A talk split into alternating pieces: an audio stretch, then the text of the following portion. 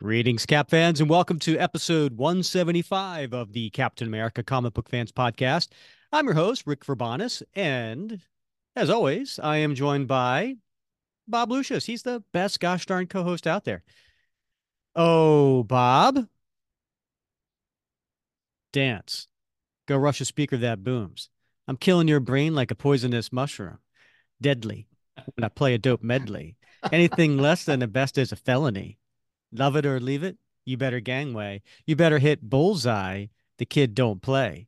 And if there was a problem, yo, I'll solve it. Check out the hook while my DJ resolved it.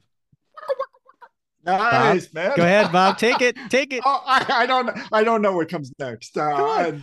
Ice, ice. oh, there it is. There it Dum, is. dum, dum. Yeah. Ice, Oh, ice, baby. yeah. Nice. Very good. it Ah, reminds. Oh, that. First of all, nicely done. Thank Nicely you. done. Yeah. Thank and you. I and I got I got the hook. I, I understand. I understand what's going on there. Uh, nicely done on on a second level. Uh, oh, there's, there's, le- Yeah. yeah, of course. There's multiple levels here because yeah. I'm killing your brain yeah. like a poisonous mushroom. hmm Deadly when I play a dope melody. Anything less is best is a felony. And then there's even a mention of bullseye. I mean, it's great. right? It is perfect. It's like perfectly set up for it. What's the name of the song, Bob? Uh, is it is it Ice Ice Baby? It is. Yeah. Who sings it? Vanilla Ice? There you go. Yeah, yeah, a true American uh, treasure right there. Vanilla Yeah, Ice. let's yeah, sure, let's go with that. Yeah. Uh and because today, Bob, we are covering uh Captain America 373, which happens to be part two of Streets of Poison, like a poisonous mushroom. And uh yeah, so I I, I went with the low-hanging fruit of uh Ice Ice Baby, considering the the poisonous drug that's on the streets is named ice. And so if you are uh, listening to this and you missed episode 170, go ahead and put a pause on this and go back and listen to episode 170 because that's Streets of Poison part one. And uh, we're doing this. This is a seven part story. I think last episode I may have said, is this five parts? And you're like, yeah. And I like, I went back and was like, oh no, it's seven parts. Anyway, so uh, we got this for the next after this five more months. So Yeah. the second Wednesday every month, we're gonna knock out the next uh next portion of Streets of Poison. All right. I like that. I like it. Man, I, you know, it reminds me of a conversation I had with my son this morning because we were uh, coming back from his his uh, his basketball game. Casey was driving, I was in the passenger seat, Bobby's in the back seat, and he's like, "You want to hear some music?" And we're like, "Ah, okay," because we're listening to '80s on eight on Sirius, right? And he Right. playing his music, And I'm and you're like, yes, we are listening to music. Yes, I know. So we had a big discussion about uh, what what makes music quality, what makes the difference between classic and nostalgic. Okay. which, which I can't wait to hear every- this. Not everyone will agree on it, I'm sure. But like for me, I was, you know, we, let's go back a day, coming back from basketball practice, uh, I guess on Thursday, and uh, there was a song. Uh, I think it was Yes, uh, "Owner of a Lonely Heart." Oh, very nice. Yeah, Yeah. yeah. Was that was that like 1985? Yeah, they're about Ish. trade 45, right? Right. Not a great song. And and I'm explaining about it. I'm like, he's like, why this is not a good song. And I'm like, yeah, it's not a really great song, but it's a nostalgic song. And it's Mhm. nostalgic. And I and I went on to explain to him that like back in the 80s when MTV first came out and became popular, they played music videos all the time. And so people remember songs that they remembered the videos. And if the videos were good and the videos were popular, no matter, you know, even if the songs weren't that good, the songs Mhm. became, you know, popular. Right, Um, right, right. Right. The, the video drove the popularity of the song. No, yeah. video killed the radio. Yeah, there you go. The Buggles, right? So, so I was, you know, sort of explaining this to him, and that, and another reason that sometimes songs are nostalgic is because we remember where we were when we heard them. Music, like scents, Yes. you know, smells can elicit these deep-seated memories. Totally. and- right? But that's different than a classic. Like a classic song is just it's at a different level, right? It's it's it's it's memorable because uh, it, it introduces new themes or you know a new way, a new type of composition, or it's just you know. I don't know. There's something different about a classic. So Yeah. often I Like- just use that term all the time. L- like Manamana. Phenomena. Manamana. Do, do, do, do, do. oh, there you go. There you go. Do- Yeah. That's a classic. Right. So like Right. open, you know, like No, open that's arms totally is not. by That's- Journey That's the other is a classic, right? Wait a minute. You just said it was nostalgic. No, Journey, open arms. Like, Uh, I will go with I will go with nostalgic. Really, I think that's those are classic '80s songs, right? Whereas you know, a lot like Toni Basil, uh, oh, oh, oh, oh Yeah, it? Oh, Mickey. Oh, Mickey, you're so fine. right? Yeah, yeah, yeah. right. One hit wonder. Nostalgic, right? Not a classic, nostalgic. So Yeah. So you're talking to a guy. You ready? Ready for this? yeah, I wasn't a Journey fan. I was counterculture back then in, Oh, in middle school. And- And uh yeah, I was like, I don't like his voice. It's too high. Oh my So I was a guy. I was one of those guys that I couldn't stand. Uh, uh, Journey. I couldn't stand. Uh, oh, gosh, what was the other one that was around that time that was a high please voice? tell- Foreigner. Uh, Oh, yeah, or uh, uh, Air I Supply. want to know what love is. yeah, you know, yeah, yeah. I, I just, uh, I, Yeah. didn't get into them. Yeah. Later on, I could appreciate them, but Yeah. at the time, nah, nah. So it's not nostalgic for me. All right. And I certainly Well, yeah. Well, I mean, that's it though, right? Nostalgic, different for everybody because we all have different experiences. Mm. So, but he's playing his music, and I'm like, dude, no, I'm sorry. I'm, this may be nostalgic for you in 30 years, but it's not going to be a classic because all it is is bad words. Like a guy like saying bad words. Talk, and he's not Mm. even singing; he's just talking it, right? And it's very, Yeah. it's indistinguishable. So you may remember it from a good time, and that song was playing, but it's really, it's not going to be a classic. hmm I'm like, he's like, well, you know, people have been doing this for a long time. I'm like, yeah, but when Eminem did it, or you know, some of the early rappers, you know, were doing it. Like Mhm. it was all new. People, like, oh he just said the F Like, word. like song." Vanilla Ice. Well, sure, yeah, the- white dudes, right? But I'm like, that was new, right? When like like those guys were swearing in songs, right? People were Mhm. like, they were local district attorneys like charging them with that stuff because it was so new and Remember when they put labels on the album does. covers? Yeah, right. I had my Parental dis- Crew album. discretionary or whatever. Right. Yeah, I you know and I was not upset about that back in the day. I No. maybe if I was a kid that was trying to get an album and I couldn't because it had that on there, I would have been Yeah. like upset. But I wasn't upset. I was like, I'm like a you know uh, mid teens, and I'm like, absolutely, I don't want young kids read you know hearing this stuff. Yes. right. Yeah. I was uptight back then. I got interviewed. Uh, I think I was in high school. I was probably 10th grade. I don't know, Uh-huh. maybe, maybe even like ninth. I don't know. I was walking down the street one day in the, in the city of Lowell, which is right next to the town I grew up in. And there was a, there's an adult bookstore there called Tower Books. And Uh-huh. I got accosted by the local newspaper who asked me, man on the street, what, do, what do you think about Tower Books? Should they be allowed to, to sell smutty books? And I said, and there's a picture of me in the newspaper with the quote, they can sell whatever they want. This is America.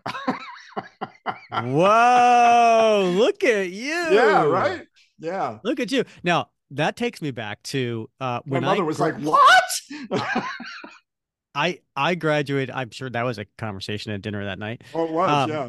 Uh, I I graduated high school, and uh, me and my best friend uh, decide to to do an all nighter and drive a couple of hours to go to to Manhattan.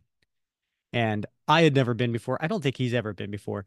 And we get there, and we did. Uh, it was like the first all nighter of my life. I'm 17 years old, right? Because I I I hadn't like I turned 18 in October, so I was an early grad high school graduate. Uh-huh. So we're there, and uh, you know we're we're tired and you know whatever. And I uh, I'll never forget this.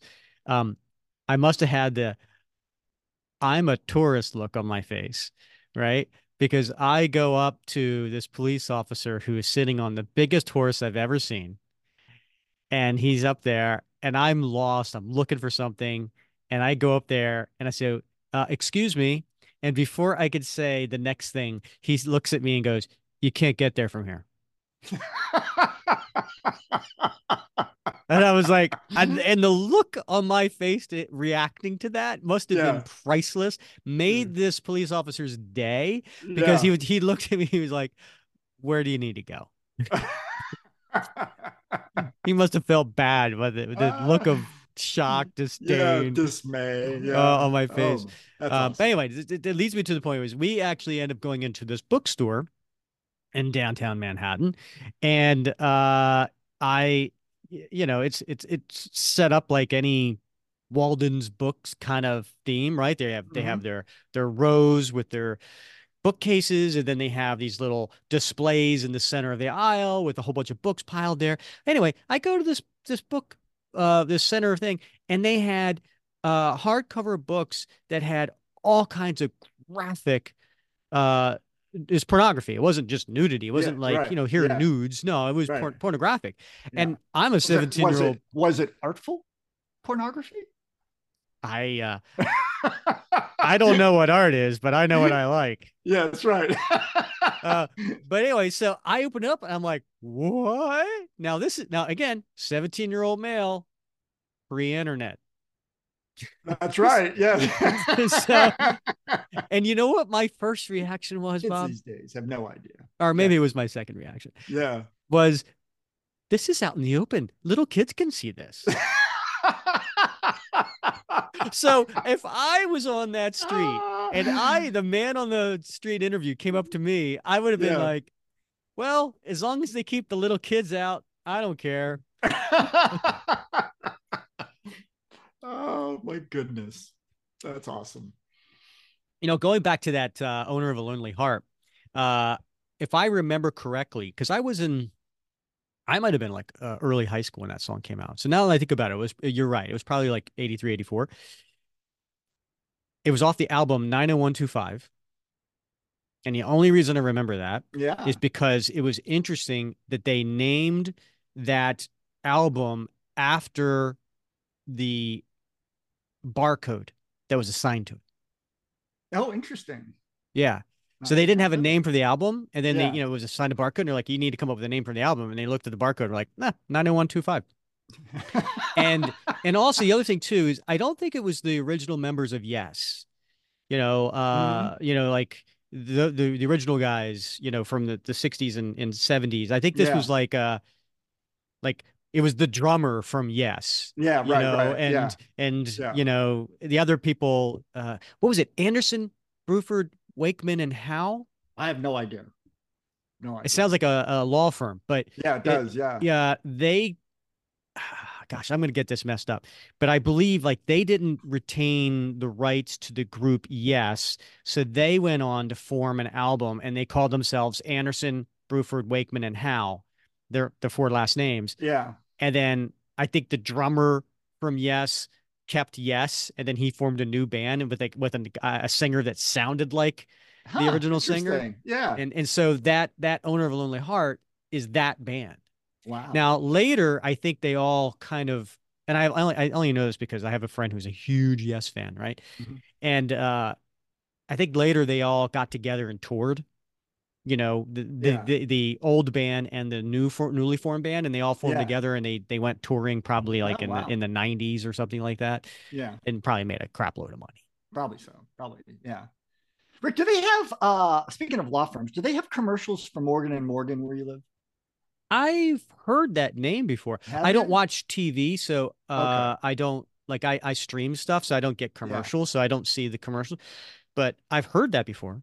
Yeah, it's a big. I mean, it's a huge. I mean, the commercials all the time on uh, on TV down here, and and I thought it was just a Florida firm, but apparently it's a national wide firm because I've seen ads in Chicago, I've seen them in Boston, I've seen them elsewhere, and it was funny. I read it. I read an article about the guy uh, who founded Morgan and Morgan, the elder Morgan, and uh, he's thinking about running for governor of Florida, and uh, he's not what I expected, um, based on having just been saturated in his commercials since I moved to Florida in 2017.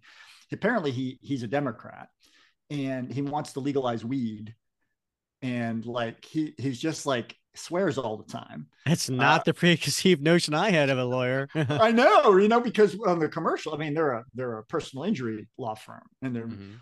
a biggest apparently Ambulance chasers. Yeah biggest in the country i mean they made 1000000000s Mhm. and billions of dollars and uh and he, you know you always see him in a suit in a commercial and he looks you know like he would be like a billionaire, you know, lawyer. But but it, yeah, it's really a very interesting character. He's quite a character. Uh, so you know, uh, I when I I live in New Jersey, I grew up in Delaware. I visit my mom pretty frequently, and uh, I drive through Philadelphia. And so, um, if you look at the billboards off of I ninety five in. Philadelphia, you would think Philadelphia is the injury capital of the world. I, I swear to God, ninety percent. yeah. It seems like ninety percent of the billboards out there are all about injury lawyers. yeah. Now, this could be in every major city, uh, you know, uh, throughout the United Yeah. States, but I only drive through Philadelphia, so I don't know. But to Yeah. me, yeah. it's like, dear Lord, I mean, like it's one injury lawyer after another. I'm pretty Right. sure I probably saw a Morgan and Morgan billboard. uh, undoubtedly, undoubtedly. Yeah, they're everywhere. So, all right, keep your eyes out for uh, John Morgan. I don't think so. Yeah, interesting dude. Hmm. Uh, so I got a funny story, Bob. Uh, th- you know, we're recording this on a Saturday, which is off our normal schedule because we're we're Mhm. trying to play catch up, and uh, I didn't prior to when we started re- recording. Uh, I remembered 45 minutes before, and I because I was so busy this morning, Mhm. like I, I got people coming over the house tonight. I got to clean the house. I'm doing this. I'm doing that. I, I- I'm I'm um, getting together various things, and I was like, you know, I should probably put down a, a make a to do list for today because I'm the kind of guy who likes to make a to do list just so I can Mhm. cross things off. Yeah, And I am mentally going through my head, and I was like, oh yeah, because you know I gotta I gotta edit this week's podcast. I gotta get ready for the JMS interview. I gotta I gotta read these things. And like, oh crap, we're recording in 45 minutes. yeah. I am not prepared at all. I haven't read the comic. I haven't gone through and made my notes. I haven't come up with my hello to you. I haven't done any of that. Uh, and so the first thing that came into my head was Ice Ice Baby. I was like, again, low hanging fruit. I'm like, yeah, but then I read the lyrics. I was like, oh, this is perfect. And Yeah. then, um, so uh, yeah, I'm, but I'm, But- I'm good to go, man. I'm ready. but you but you had time to pour yourself a beer from your kegerator. I did, uh, because uh, you know, it's not quite five o'clock. Um, and so, but you know, a beer in the afternoon is I don't know how you okay do on a weekend. Honestly, if I had a beer at noon, uh, knowing that I had company coming that night, I'd be I'd be asleep. I'd be asleep by uh, two thirty. Oh, really? yeah, it put me right out. Put me right out. Lightweight.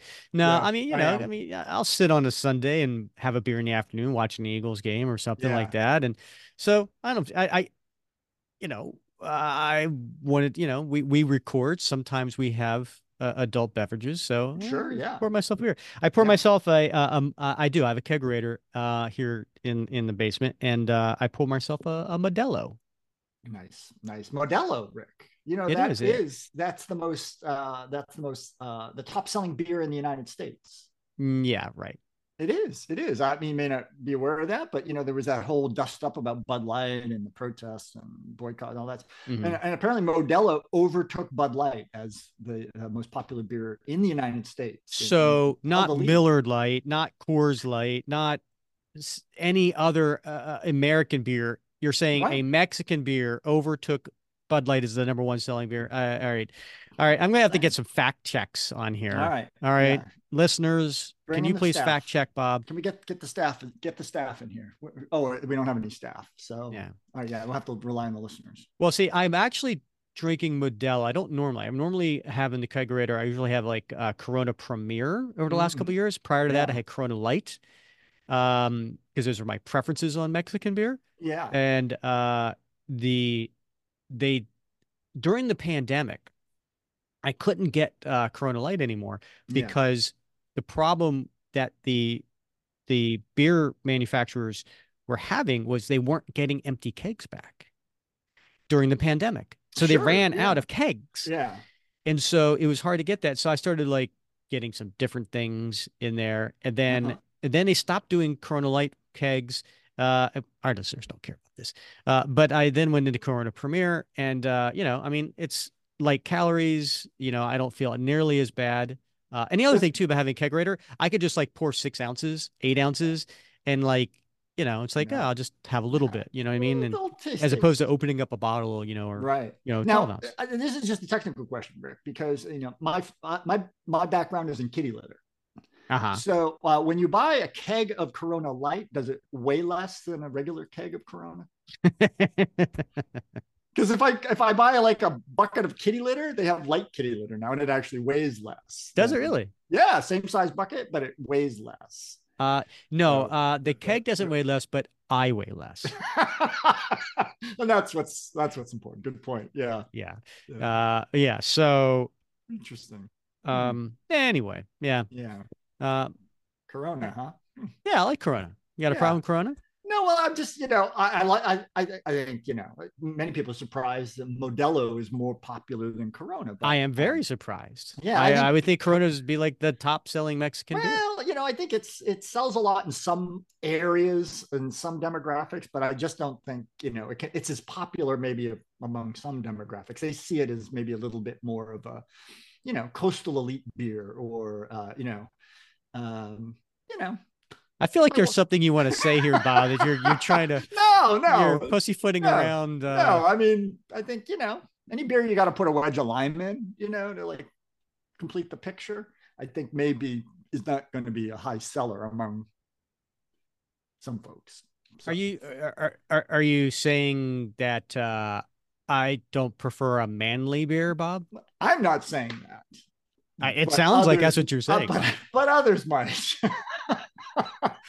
so so if I put a lime in my beer, all of a sudden I'm less manly than men who don't put limes in their beer. well, you know, it's it's it's look, it's not like a like one of those little paper parasols.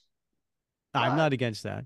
Okay. I'll put my pinky up. I don't care. put, put all that stuff up. So, yeah, it surprised me that Corona wasn't the the most popular selling beer in America, and that Mhm. Modelo, which is not as well known. I mean, I don't know. I, I mean, I've had Modelos before, and I enjoy Modelo. I love Corona. Corona is a great beer. Um, but it surprised me that you know Corona's been around for a long time, been popular for a very long time. That So when I go tonight, because uh, we're, before we're hosting people over the house, we're actually going out to meet at a Mexican bar, and it's a BYOB, and I'm going to be bringing bottles of Corona Light, and then I'm going to be asking the waitress or waiter, uh, "Can you bring some lime?" Uh, so you're saying that other members of the restaurant uh, would be looking at me and going, "Hmm." Mm, mm. A- I, I'll be getting judged. Is, that is is, a- that is that what I'm hearing from you? Is it is it a Chi-Chi's? No, no, no. That's not it's a not a chain. It's it's a it's a local, individually local. owned. Yeah, I try to support Alright. the the locals as opposed All to the right, good. That's good. I miss that. I miss having local Mexican joints. Do you know what Chi-Chi stands for in in Uh, in in, Mex- I- in, in Spanish? No, Yeah, you should you should look it up. Look look it up. All right, that sounds Yeah. interesting. Yeah, Yeah. it's an it's it's actually a slang. It's a it's a it's a slang. Is it really? It is. It- It's a Mexican restaurant chain, and and they used a, a slang word. Yes. hmm Huh. Yeah, you should you should totally look that up. All right, I will. You should do that on your work computer. Yeah.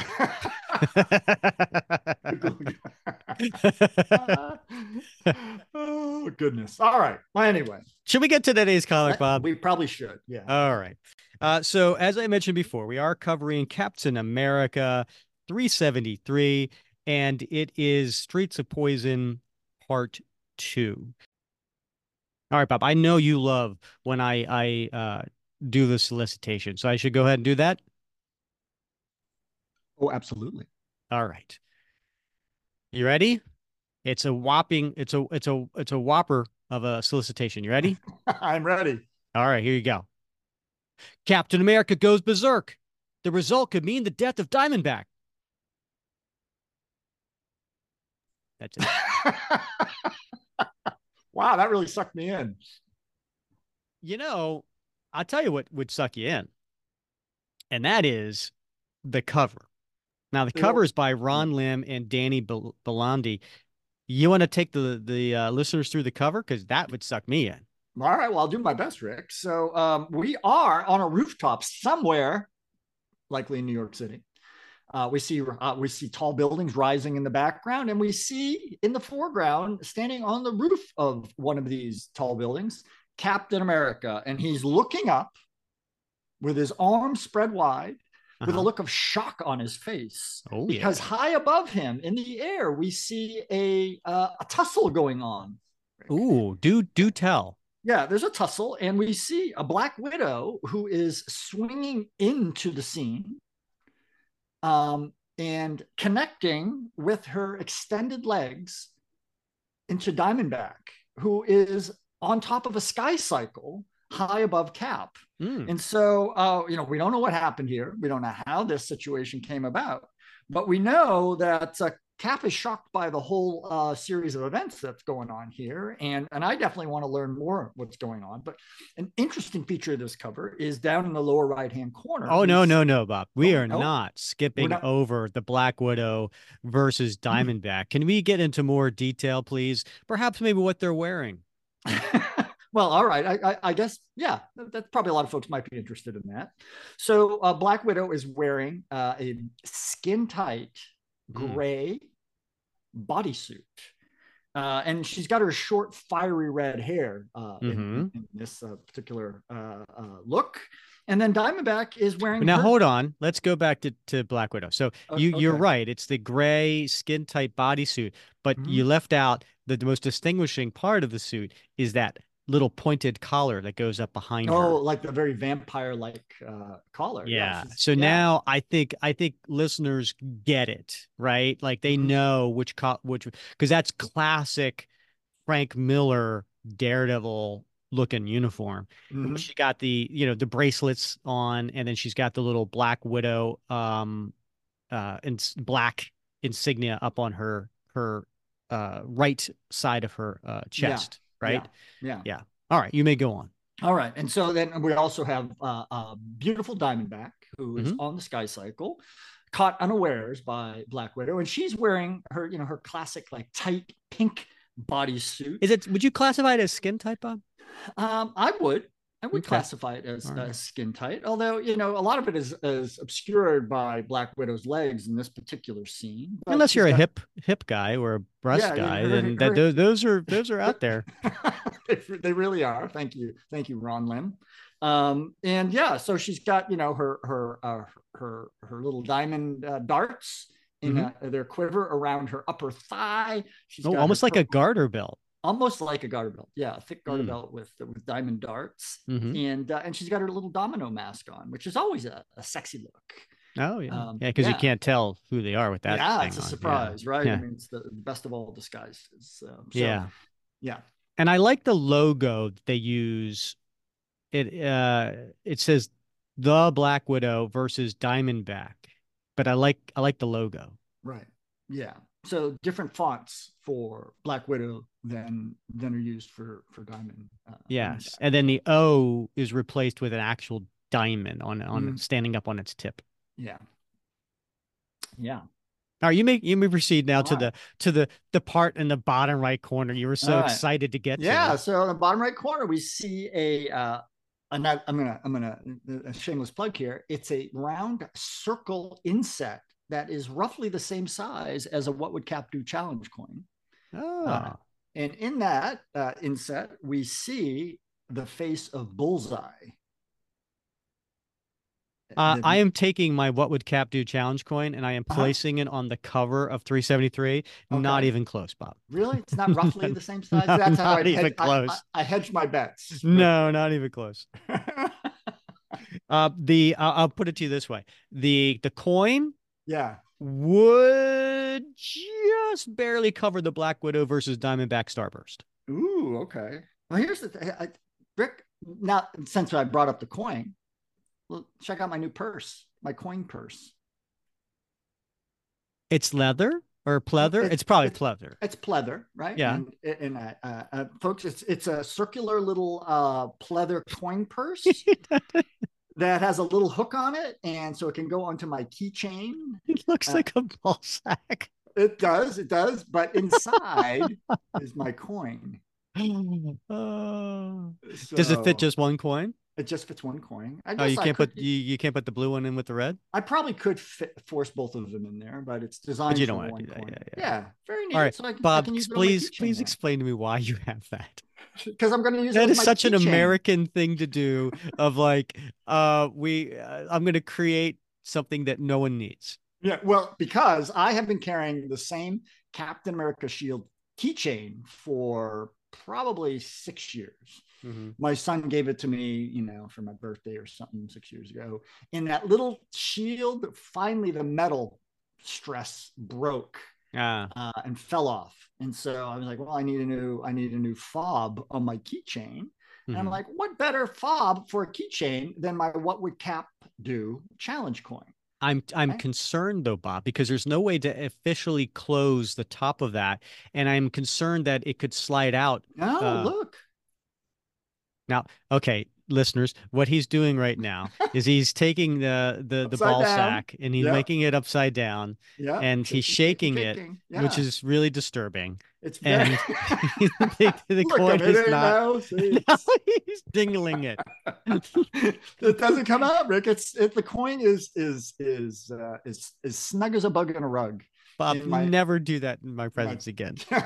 so this is my new keychain fob that I'm going to have. Um, yeah, So- I like that. All right, good for you. Yeah.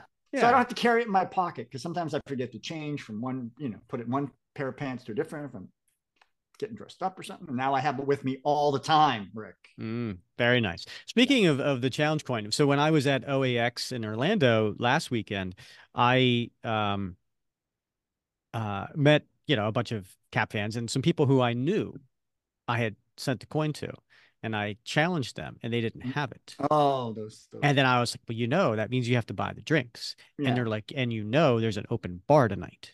And I was, and I was like, well, there's an after party.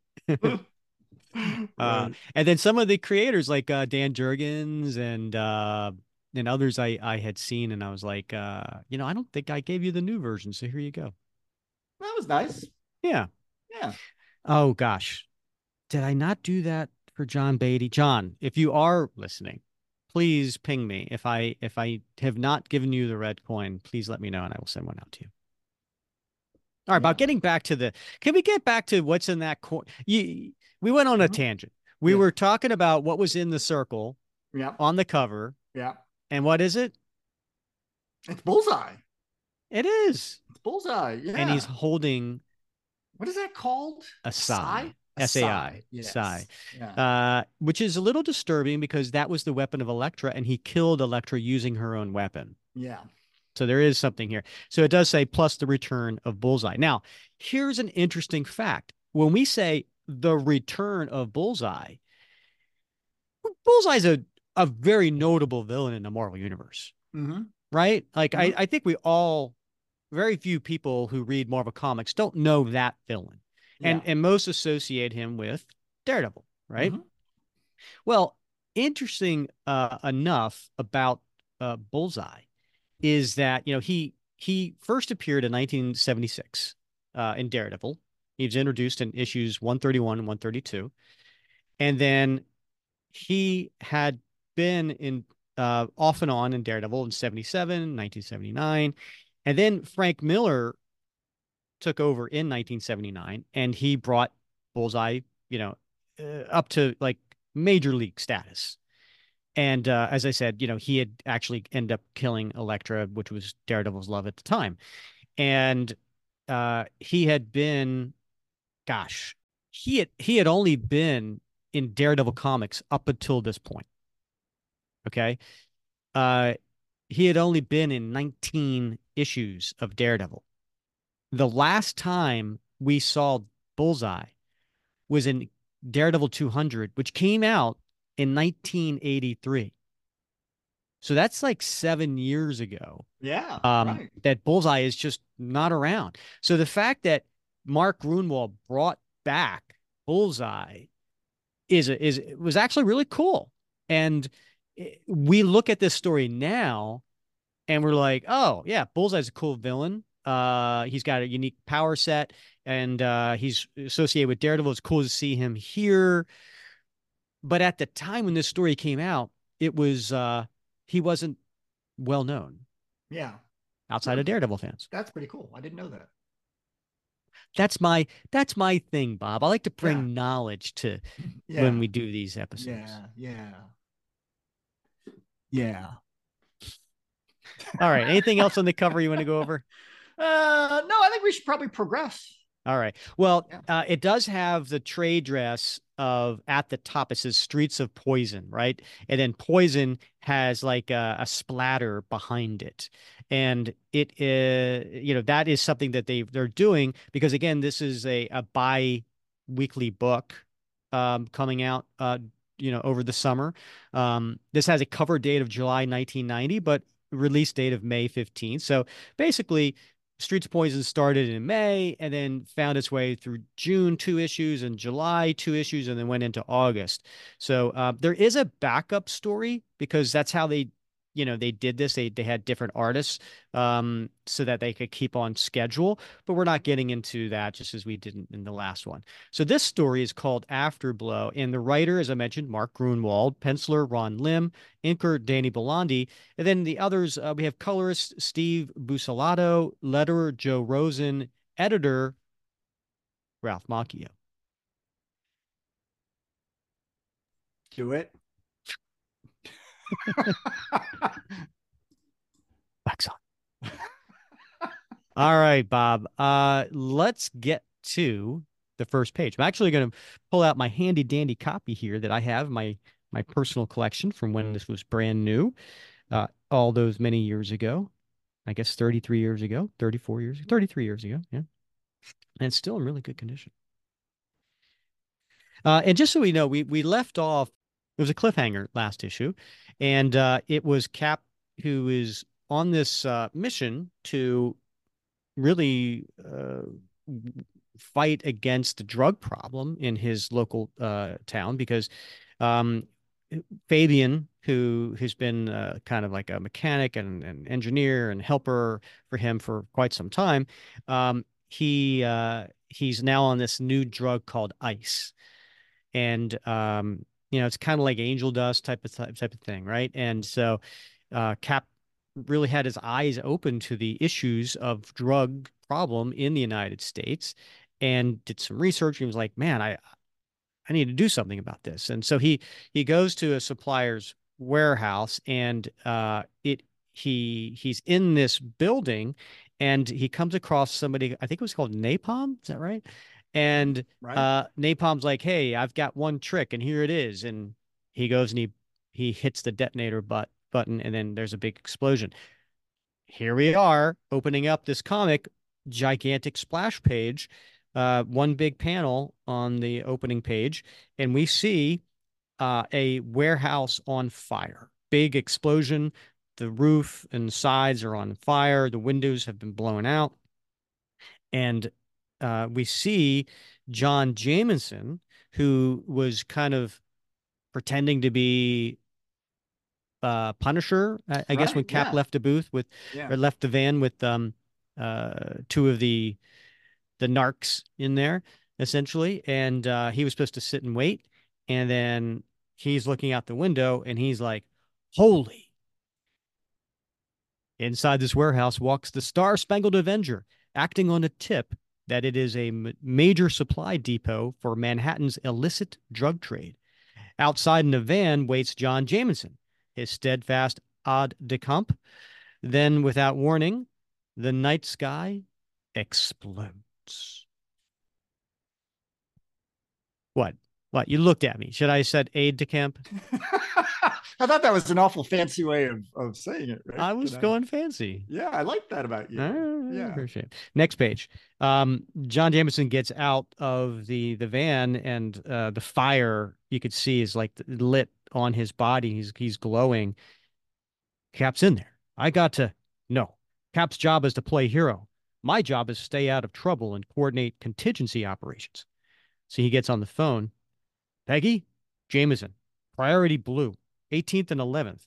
Get the police and fire departments here A ASAP. Cap? He may have been caught in an explosion. Don't know the cause. Stay put and don't do anything foolish, John. I'll get a backup Avenger there as soon as I can. Potter out. So then she gets on the computer and she punches up uh, the, the the Avengers. I guess roster, right? Roster. Thank you. Yeah. That was the word I'm looking for. So she says, punch up the actives. Uh, Bob, you want to take us through that? Can you read sure. that? Yeah. So uh, it says uh, in in order as they appear on the screen. Captain America on assignment, Manhattan, Quasar, off world, Sersi, personal business, French Riviera, mm. She Hulk, whereabouts unknown, Thor, off world, Vision, personal business, Los Angeles, Black Widow, Manhattan. Well, now hold on. No. Uh, so then she says, hmm, not promising. How about the hmm. reserves? Right. Yeah. So uh, Black Widow, Manhattan, Captain Marvel, New Orleans, Louisiana, Hellcat, San Francisco, California, Hercules, Off-World, Moon Dragon, Moon Dragon, Incommunicado, whereabouts unknown, and Star Fox, Off-World. Yeah, so that's interesting to me. Um, She-Hulk just got whereabouts unknown. Moondragon got incommunicado, whereabouts unknown. So does that mean like they, they can get in touch with She-Hulk, but they just don't know where she is? Yeah, he's not been he's not been checking in. She-Hulk? No, Moondragon. Moondragon's a, a female. Oh, you're right. You're right. I'm sorry. I'm not, not familiar with Moondragon. Moondragon incommunicado means not been checking in. You know? Oh, yeah. I guess it's a military term. Yeah, right. You have to check in periodically, you know? Oh, so She Hulk's checking in, but she's yeah. just not knowing where she's at. Right. Yeah. Moondragon's like, I don't got time for this. Yeah, I got time for this. I'm busy. All right. Yeah. Black Widow's the closest. I'll activate her emergency signaler, see if she responds. Hmm, there's also a certain non Avenger that I bet Cap would want me to notify. Next page, elsewhere in Manhattan. And her phone rings, Bob. And it's it's Rachel. And she's in bed and she's like, huh, who in the hello? Diamondback? Peggy Carter. Our mutual friend may be in trouble. A warehouse on 18th and 11th. Jameson is on the scene. Huh? Oh, thanks, Miss Carter. Thanks. Cap. And she pulls back the covers. 18th and 11th, 15 minutes later, and there's Diamondback showing up in a trench coat and a hat to kind of hide her disguise. And she comes walking up. John? Diamond? Cap? No sign of him. We he may be still in there. Till the firemen get the blaze under control, they can't get anywhere near to even check for survivors. Cap? And she gets tears in her eyes. I love this panel. Yeah, it is a good one, right? It's very emotional. You can tell. Um, yeah. Yeah. And then we cut to some of those punks that we saw in the last uh, uh, issue where they were, uh, you know, at the crime scene, right? What do you make of this, low life? Think Napalm just got antsy? No, man. Nate wouldn't blow unless he would. He could have hoisted someone who who was onto us. The fat man slobs? Probably. I'm going to report this to the boss. Then I think it's time we turned up the heat on the fat man's crackerjacks. And then, um, so John Jameson is is holding Rachel, who's looks like she needs to be consoled. She has her head in her uh, in his chest. Easy, Diamond. You know as well as what I, a tough customer cap is. He's been in worse scraps than than this and walked away. Hmm. Didn't know she cared this much about him. Excuse me. This a private dance or can anyone join in? And they turn around and who is it, Bob? Oh my goodness, it's Cap. It is, and he's standing there with no worse for wear. And then Rachel just goes right into his his chest and and and hugs him uh, really strongly. Cap, oh, I'm so glad you're okay. Had us worried, man. And Cap goes, Me too. And then he bends over and gives a big old lip lock to Rachel. And she is shocked. Her eyes are wide open. yeah. He's like, What? Like I would be if Cap kissed me. did he just do what I thought he did? Cap, you uh feeling okay? Never felt better. How'd you get out of there? We turn the page and we get a little a little uh, recap. Uh, I would I would say it's a flashback, but it's not because it, it's not something we've seen before. But it is going through. Cap's kind of taking us through, uh, and you see the scenes as as he's describing them the hard way. I was on the top floor, having gone in through the skylight. I was expecting whoever was in there to come running at the sound of the break in. The only one who showed was a kid calling himself Napalm. He had something the size of a cigarette pack in his hand. It was a detonator. The instant I realized he was going to use it, I turned and dashed towards the nearest uh, window. I didn't quite make it before the shock wave of the explosion hit me. I dimly recall a sensation of flying. And that's the last thing I knew until I woke up a few minutes ago across the street from the explosion on the rooftop of another building. I'm a lucky so and so, huh? I don't get it. Why would somebody blow himself up just to try to get to you? Takes all kinds. Come on, let's go. I'm in dire need of a shower. That doesn't seem like Cap, right? it really does. uh, yeah.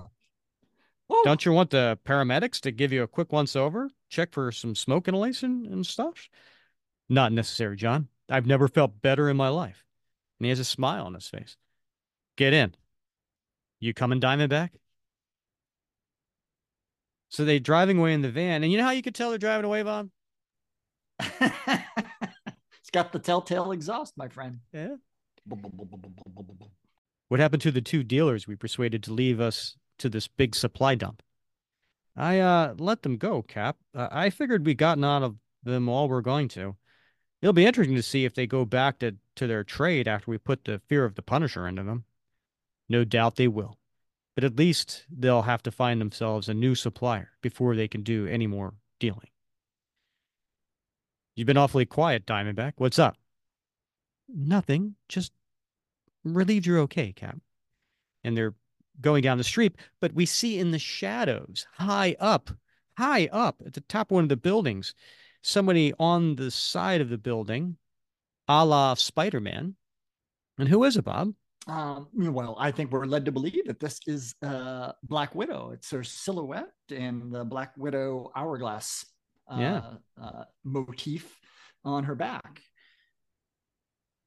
Hours later, inside the penthouse ex- executive suite of the Fisk building, and we see the escaped uh, Bullseye. Now he's still in his his clothing that he you know escaped from prison in, and he's sitting on top of uh, the secretary's desk, and he has her in a headlock uh, with her head, and she's just crying.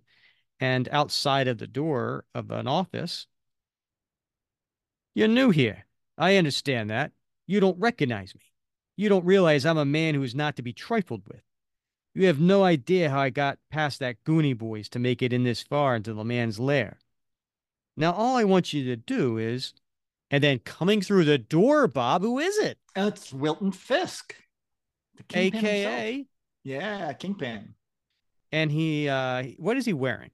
So he's got, uh, you know, he's got those lovely purple pants mm-hmm. and a white jacket with. I would say a... they're magenta. Okay, magenta. Fair right. Enough. Yeah. They, they're not grape colored. They're but they're yeah. purplish. Yeah, purplish. Right. Yeah. Uh, magenta, fuchsia. You know that in that in that category. Yeah. Right. Yeah. Yeah. Fuchsia's yeah. good. I'll take fuchsia. Yeah. yeah. He's got a lavender uh, vest on and a uh, an orange ascot around mm-hmm. his neck. He's colorful. And he is. He's a colorful character. Yeah, I like his I see sense what you of confidence. His fashion fashion sense. Yeah. He's got a lot of confidence. Uh huh. Release her at once. So you are in, Mr. Fisk. Funny thing, a lot of the people around here were under the erroneous impression you wouldn't want to see me. Let her go. Come into my office. See, Toots? I told you he wanted to see me. I've forgotten how much I missed this place, rotting in prison in all these eons. Which reminds me, what's the story, Fisk? I'm the best hitman you ever had. Why'd you never bust me out of stir? Or is that beyond your powers these days? Nothing is beyond my power, Mr. Poindexter. I simply felt that if you weren't capable of getting yourself out of prison, you no longer had what it takes to be any use to me. Now, then what can I do for you? To begin with, you can get rid of that ridiculous looking woman skulking about in the shadows there. And he pushes her his thumb to uh, who is that? That would be uh, Typhoid Mary. And how would you describe to the listeners what Typhoid Mary looks like? Wow. She has a certain 90s look to her, Rick. Hmm?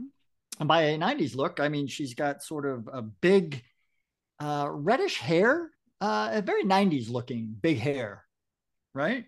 Um, and But she's it's got almost, her, but it's, it's, it's, wouldn't you say it's like almost like dread, not dreadlocks, but um, um, tight tight curls, yeah, like a Yeah. like a ragged, not like a no, not like a raggedy Ann doll, but um, but yeah, they're they're uh, it's not dreadlocks, okay, long tight curls. Um, yeah, there's a but not not the type of hair you would typically uh, see on a Caucasian. True, true. Yeah, yeah, and it is red hair. So um, it's a, it's it's definitely a, a, a style I've seen before. I, I just can't the the name. I'm sure one of our listeners will will chime in and tell us what the name of this hairdo is. Okay, Let's let's hope so. So she's got um uh she's got some facial makeup, right, Rick? So the right side of her face is is painted white, and the left side is unadorned, and she's got bright red lipstick on. Uh, she she's wearing a, a purple top. I mean, I'm again a fuchsia top, right? Um, and then bikini briefs, black bikini briefs. So it's it's an odd looking uh, ensemble. and then uh, she also has um kind of like shoulder pads, and then she has uh swords hanging on each side of her, like you know, harness on each side of her hips. Yeah, and shoulder pads were were you know big in the '90s, man. Yeah, but these are actually really big. Uh, Yeah. These these these are not the these are not the uh you know sport coat high shoulder pads. These these are Right, like uh armor shoulder Yeah, pads. Good yeah. point. Yeah, And then did you mention her face? I did. Yes. Oh, half half painted. half okay. painted, half uh, not. Yeah. Okay. Mary, if you would. Got to tell you something, Mr. Fisk.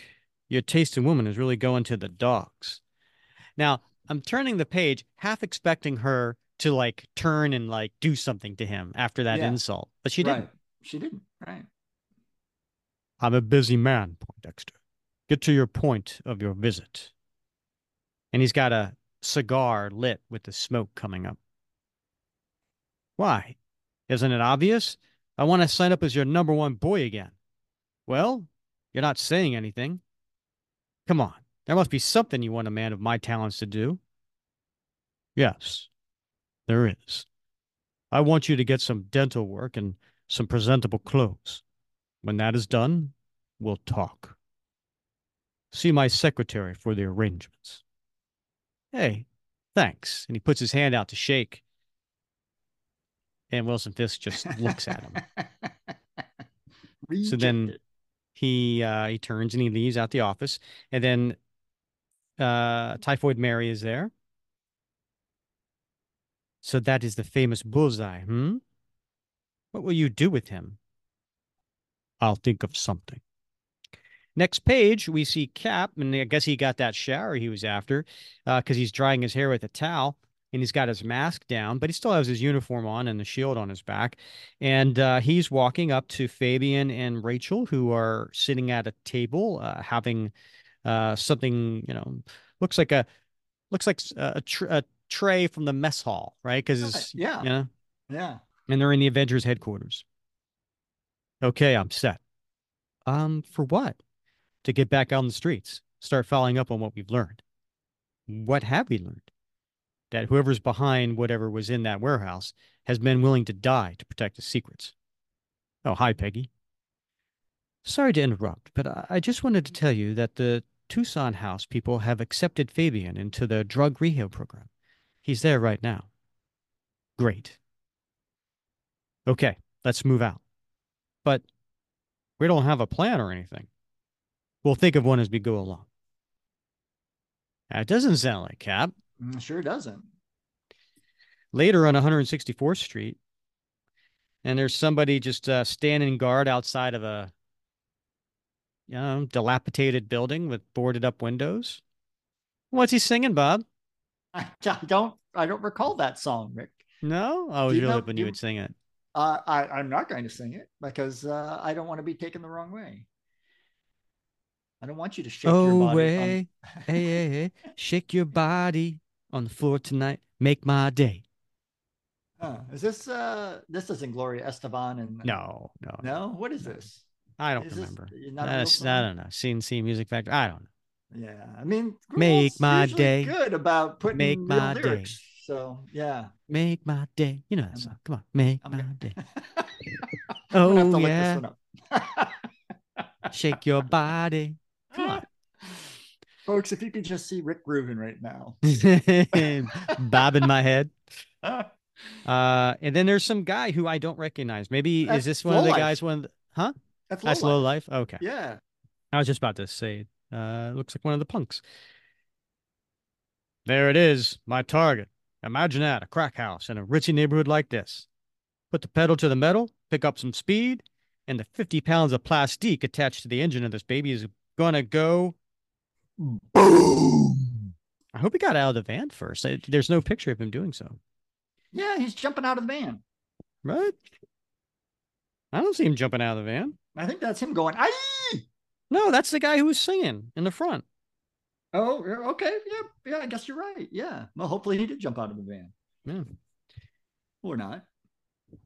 next page, the Fisk building that night.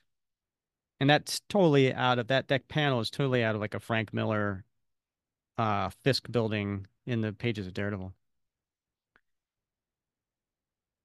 Suit fits like a glove, Mr. F. But this false tooth needs some getting used to. Then get used to it. I have an assignment for you. Oh yeah? One of my crack houses in Harlem was blown up a few hours ago by a garbage truck carrying explosives. Six of my people were injured. Two died. Eight hours before that, a Lower West Side warehouse exploded. According to my police contacts, evidence that illicit narcotics were being stored there was found in the warehouse wreckage. The narcotics were not mine. I need to know two things who is bringing illegal drugs into my city without my knowledge, and who attacked one of my supply houses. No offense, Mr. Fisk, but who do I look like? Columbo? And he's sitting there picking his teeth with a with a little toothpick. I'm not an investigator. I'm take the job or remove yourself from my sight. All right. All right. I'll take it. And he starts walking away. But I got to tell you, this is a big waste of my talents. And he tosses the toothpick over his shoulder, not even looking, and the toothpick lands directly in the middle of his cigar that was in his hand and sticks it. That takes some talent there, Bob. Indeed. Soon outside, we see Bullseye in a trench coat uh, walking up to a building, but he's being seen through some sort of fancy binoculars. Batman must be trying to bust my chops with this. If he doesn't have 10 private dicks on the payroll. And we cut to Black Widow, and she is hanging underneath a gargoyle on the outside of a building very, very high up. And she's wearing that classic outfit that you described from the cover. And she is holding binoculars. And she has a thought balloon that is one of surprise and uh, very expressed emotion. And it's him. Now, Bob, for those who aren't big Daredevil fans like I am, Mhm. um, I mentioned, you know, the fact that that Bullseye was introduced in Daredevil, and you know he had spent, uh, you know, from seventy six to eighty three being a big thorn in Bullseye's side. Now, during those Frank Miller issues, and afterwards when Klaus Janson was doing the art, um, Black Widow was very, very prevalent in in uh, in the comics. Now, I'll even go back further.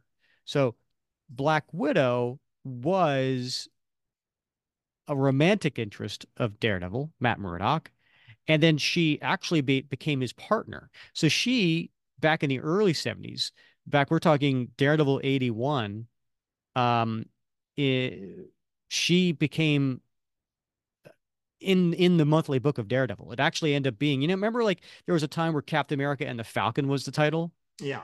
Well, it was Daredevil and Black Widow Okay. was the title. And a lot of people don't know that.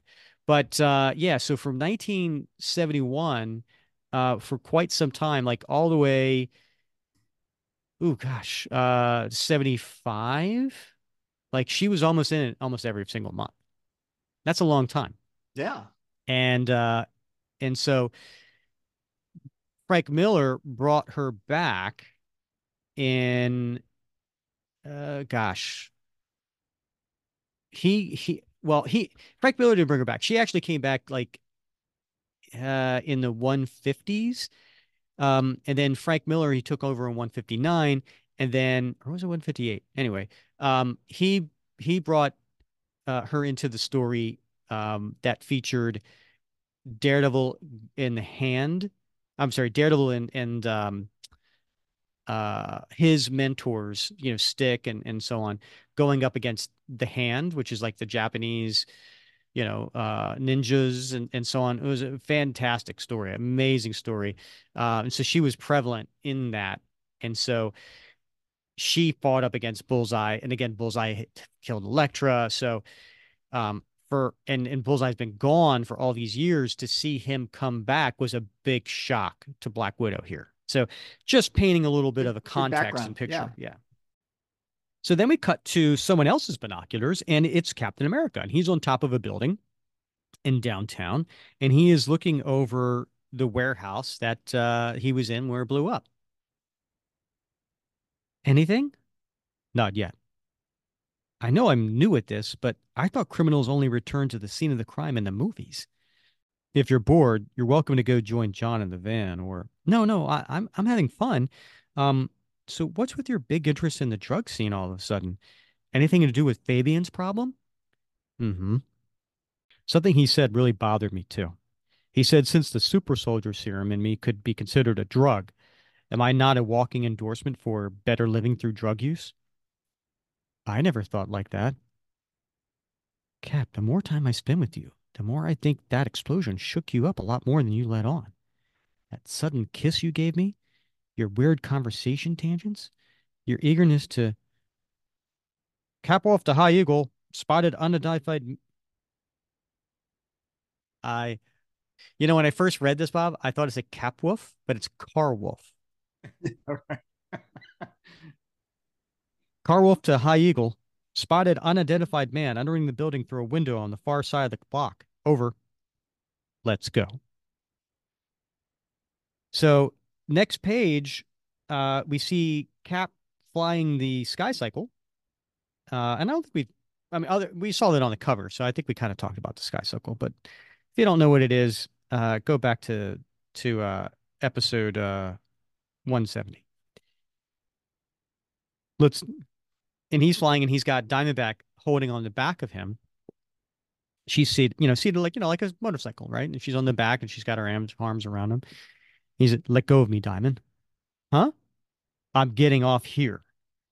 And he jumps off and she has to like reach forward to grab the the controls on the sky cycle. Wait, you never showed me how to pilot this thing. Cap! and he's just diving towards the uh, the warehouse. I'm going to hit that building. Got to pull up, pull up. Oh, luckily she does. And next page, what the bleep is wrong with him? Managed to level this thing off, but how do you slow it down? Get it to land. Cap, I'm going to get you for this. Hey, what's I'm off balance again. So he turns around. My someone snagged this buggy with a cable line too dark to make out who it is, reeling their way up fast. I'm having a hard time, enough time just keeping this thing under me without an uninvited passenger. Sorry, pal. And uh, who is it, Bob? Oh my God, it's Black Widow. And she's reeling up pretty quickly, but she's greeted in the face with Rachel's kick. Did I drop him? Where'd he? But Black Widow uses that momentum. She swings up and she kicks both feet into Rachel's face, a la what we're seeing on the cover. Yes. But we have a little bit of a different angle. So we get a little bit more of Rachel. We certainly do, Rick. How would you describe this panel, Bob? I would not, because because uh, this may become public knowledge. uh, to my uh, my beloved. So. Oh, okay. Next page, and we get three large panels of Rachel and uh, Black Widow fighting each other. So Black Widow lands on the sky cycle, and she's she's got uh, her knees bent and her right hand down and her left hand cocked. The name is Black Widow. This is Captain America's vehicle. What have you done with him? Black Widow. I heard of her. She's a Soviet defector, a rogue agent of some sort. What's she doing here? What she want with Cap? Hiya! And she goes to kick, and Black Widow, of course, just blocks it. And then she elbows Rachel to the face. Now, Bob, this is a Yeah. cool page, right? Like these are big panels. yeah. We got full body shots, and it's a, you know, when heroes sometimes get mistaken and they fight each other. yeah, that happens. Well, here we are, yeah, Black Widow are. and Rachel. Yeah, they could be friends. They could be. Why aren't they? Take a minute to ask questions and listen. Stop and listen. So, uh, next page, we see Cap in the warehouse and he's running around in the dark. There's not much left of this building except its iron skeleton of a huge mound of debris at the wait, a light, a flashlight beam. I think I found my man, whoever he is. And it's Bullseye, and he's got a shovel in one hand and a flashlight in the other. This is a total waste, as if there's going to be any clues left in this disaster area. But if I want to get back into good graces with the fat, I almost said with the fat man, with the man, I've got to at least make an effort. See how close I can get without blast. Send a piece of crud over the edge. Maybe he won't notice it. But he does. Makes a noise. What was that? I don't know. Probably lost the element of surprise by now. Better move in as quickly as I can, regardless of the noise. Oh, great. The light flicked off. I didn't hear any sudden movement.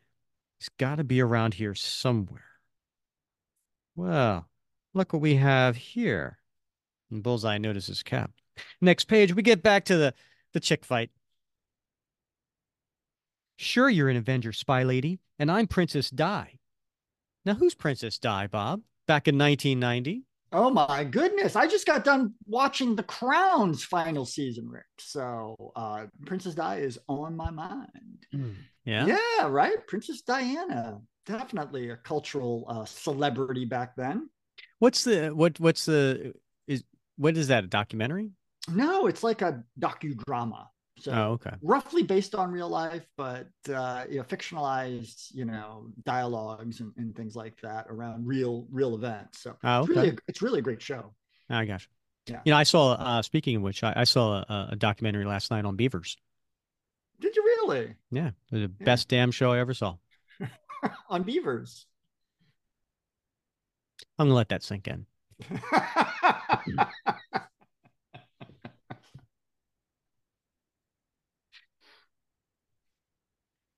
Now get your glass what is it? Glasshost? Off my ride? Glasnost. What is a glasshost? That was uh, that was one of uh, two major uh, domestic and foreign policies initiated by Michael Gor- uh, Gorbachev. Okay, I regret I Mikhail asked. Gorbachev. Uh, right. Yeah. Not until you tell me what you did with the captain. And she kicks her in the solar plexus. And she goes, oof, because, you know, she had the wind knocked out of her. I'm so busy holding on trying to block her blows. I didn't have time to go for one of my trick diamonds. Bob, would you try to block her blow? I wouldn't block her blow at all. No. I'd welcome it. I'd embrace it, Rick. I've got a tear gas filled in one of my left hip. If I had, if I just had a hand free to go for it. And then next thing you know, the sky cycle is going towards the river, Bob. Whoa, whoa. We're we're beginning to lose altitude fast.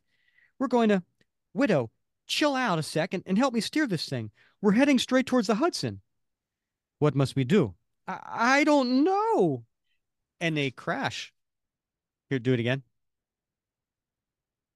I, I'm not hearing a word. what the hell are you doing? I just see a, I just see a funny looking face. I just see a splooch. oh oh no, the ladies got splooged on. Yeah, they got splooched. Last page. Last page. It is a half page splash. Um, the the top of the page has five panels, and then the bottom is one big panel, which is really cool. And so Cap again is in the dark. He's going through the debris. He has his shield, and uh, he's thinking to himself, I know he's here. He knows I'm here. I'm moving about. He's holding still. I'm Captain America. He's in big, huh? And he, and then we see Bullseye throwing one hand. He's throwing the lit flashlight. The other, he's throwing that that uh, it's not so much of the shovel. It's kind of like a half shovel, half spade because it's not as long as a shovel, but it's shorter. But it it has that you know that pointed metal spade part and he's throwing both at the same time and we go to the half splash page and cap's putting up his shield and he's thinking blinded light aimed right at my eyes.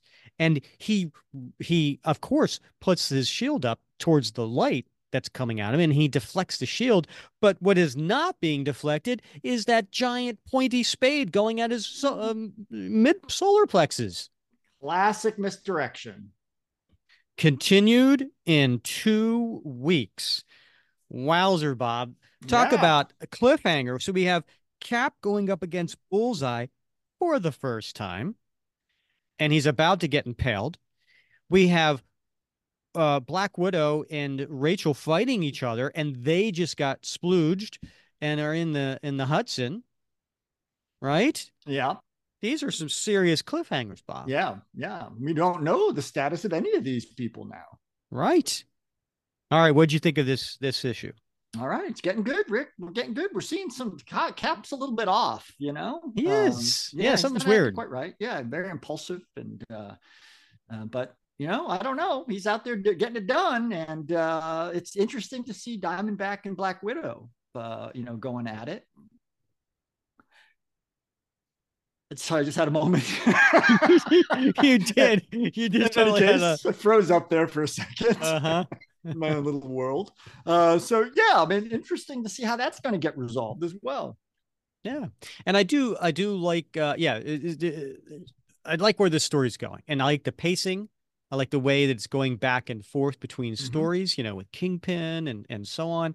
Um, I think Mark Gruenwald, he's doing an excellent job as far as the writing, and then I like Ron Lim's layouts. You know, I think Ron Lim is telling uh, a good story with his art by pacing and and the pages and you know what you see on the next page and so on. Um, and he's he's certainly paying some fan service, right, with, with some of the the imagery that he's doing as well. Um, I wouldn't mind owning some art from this story personally. Um, some really cool pages. So speaking Yeah. of that, uh, let's get into favorite favorite panel. Okay. Yeah, I think you go first, right? Am I right? I do. I do go first. Uh, I'm gonna go. Oof. I'm gonna go with uh, in in my comic. It, it's page fifteen, and um, it's when Black Widow is hanging, and she she sees Bullseye, and she with the binoculars, and she says him. I really love this panel. I think Ron Lim and, and Danny Bulanadi are doing their best Frank Miller and Klaus Janson. Uh, I think um, the the art style is very reminiscent and of that.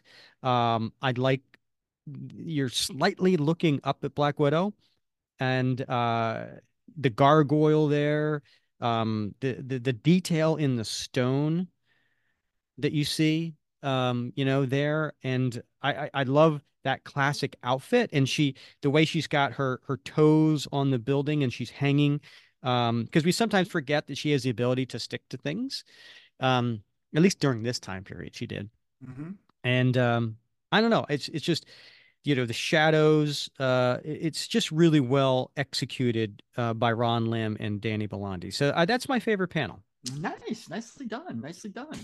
how about you Yeah, I, I'm I'm shocked, Rick, that you went with that, even though it was a great choice. Because I, am going to go uh, again. I'm, I'm, working off a digital book here, so I'm going with uh, page five, that three quarter splash where where Cap recounts how he escaped the building mm. once uh, Napalm, uh, uh, you know, did the whole flame flame mm-hmm. thing, right? So mm-hmm. uh, that's just an amazing three quarter splash with uh, the the left mm. side of the page being the right side of Cap's face, and, mm-hmm. and, the right side of the page having a series of four miniature panels that outline, you know, the the series of events that led to Cap's uh, getting blown out of the building from mm-hmm. the explosion. It's really neat, it's particularly the way uh, you know Cap has been rendered here. He's got mm-hmm. soot on his face and the shadows um, and it just it's really cool. It's a great great page. Yeah, and it's good actions uh, panels as well.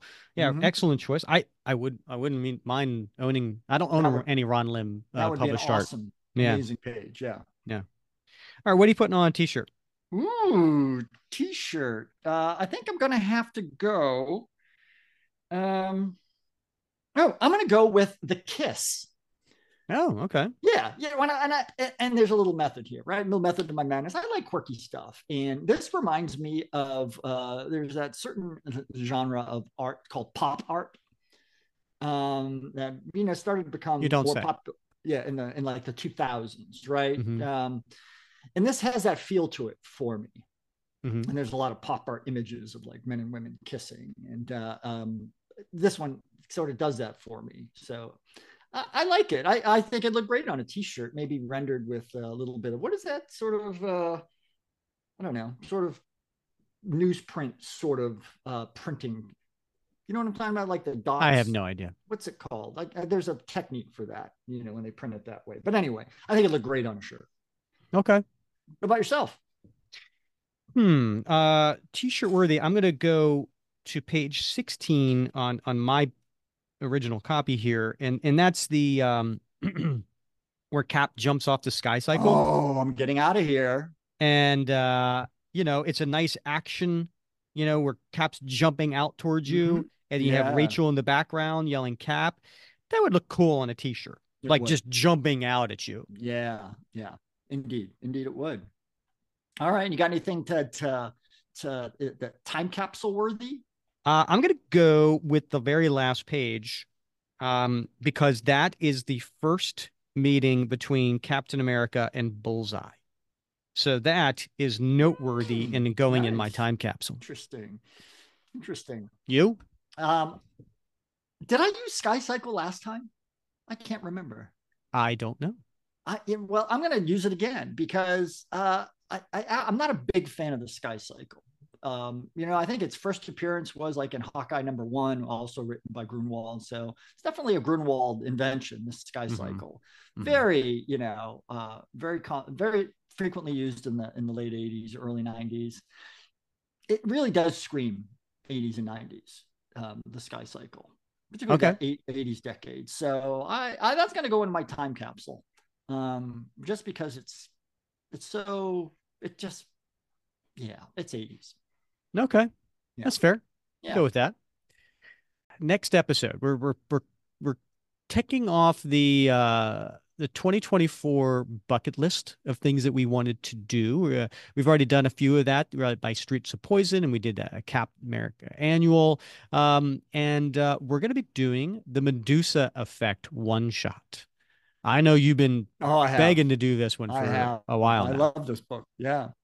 Now, yeah. it's interesting because normally I don't like to go 19 I don't like to go back to back like the same decade mm-hmm. as far as stories. You know, like we're doing Streets of Poisons 1990s, Medusa Effect one shot came out in 1994, but it is a period story. It takes place during World War II.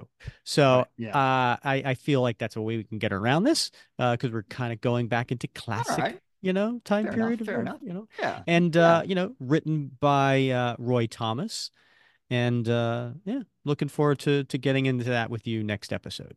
Yeah, I'm excited. Excellent. All right, Bob. I think we covered it all. You have anything left? I certainly do know. Do you want to see my coin purse again? I don't. Please don't dingle that. please don't do that. You want to take a picture for folks so they can see my coin purse? Yes. Yes. Let's. Let's. oh, I have to do a screenshot. There. There we go. I got it. All right. Awesome. All right. Uh, he's Bob Lucius. I'm Rick Verbanis, and you have been listening to another episode of the Captain America Comic Book Fans Podcast.